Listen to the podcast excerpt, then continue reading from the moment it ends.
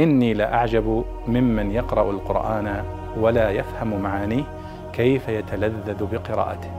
كيف يتلذذ بقراءته. يقول الله سبحانه وتعالى حاكيا حال عالم من علماء بني إسرائيل آتاه الله العلم ولكنه لم يقم بحقه واتبع هواه وشيطانه.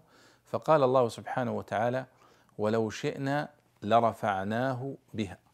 ولكنه أخلد إلى الأرض واتبع هواه فمثله كمثل الكلب إن تحمل عليه يلهث أو تتركه يلهث. فما معنى قوله أخلد إلى الأرض؟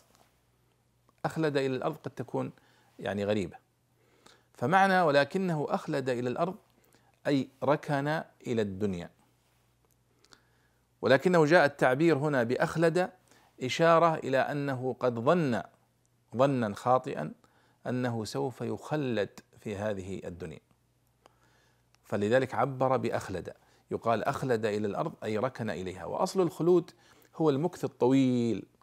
ولكن الحقيقة أن الإنسان في هذه الدنيا مهما طال مكوثه فيها فإنه سوف يذهب. لا حتى لو طال عمره 100 200 إلى حتى لو ألف سنة. كما وقع في عهد موسى نوح عليه الصلاة والسلام. فالزوال هو في نهاية المطاف هو الشيء الحتمي الذي سوف يتحقق لكل حي ولكل مخلوق. فالله يقول هنا ولو شئنا لرفعناه بها. يعني بهذه الآيات وبهذا العلم الذي أعطيناه إياه. ولكنه أخلد إلى الأرض. يعني فضل عاجل متاع الدنيا على حقيقة آه، ثواب الآخرة الآجل.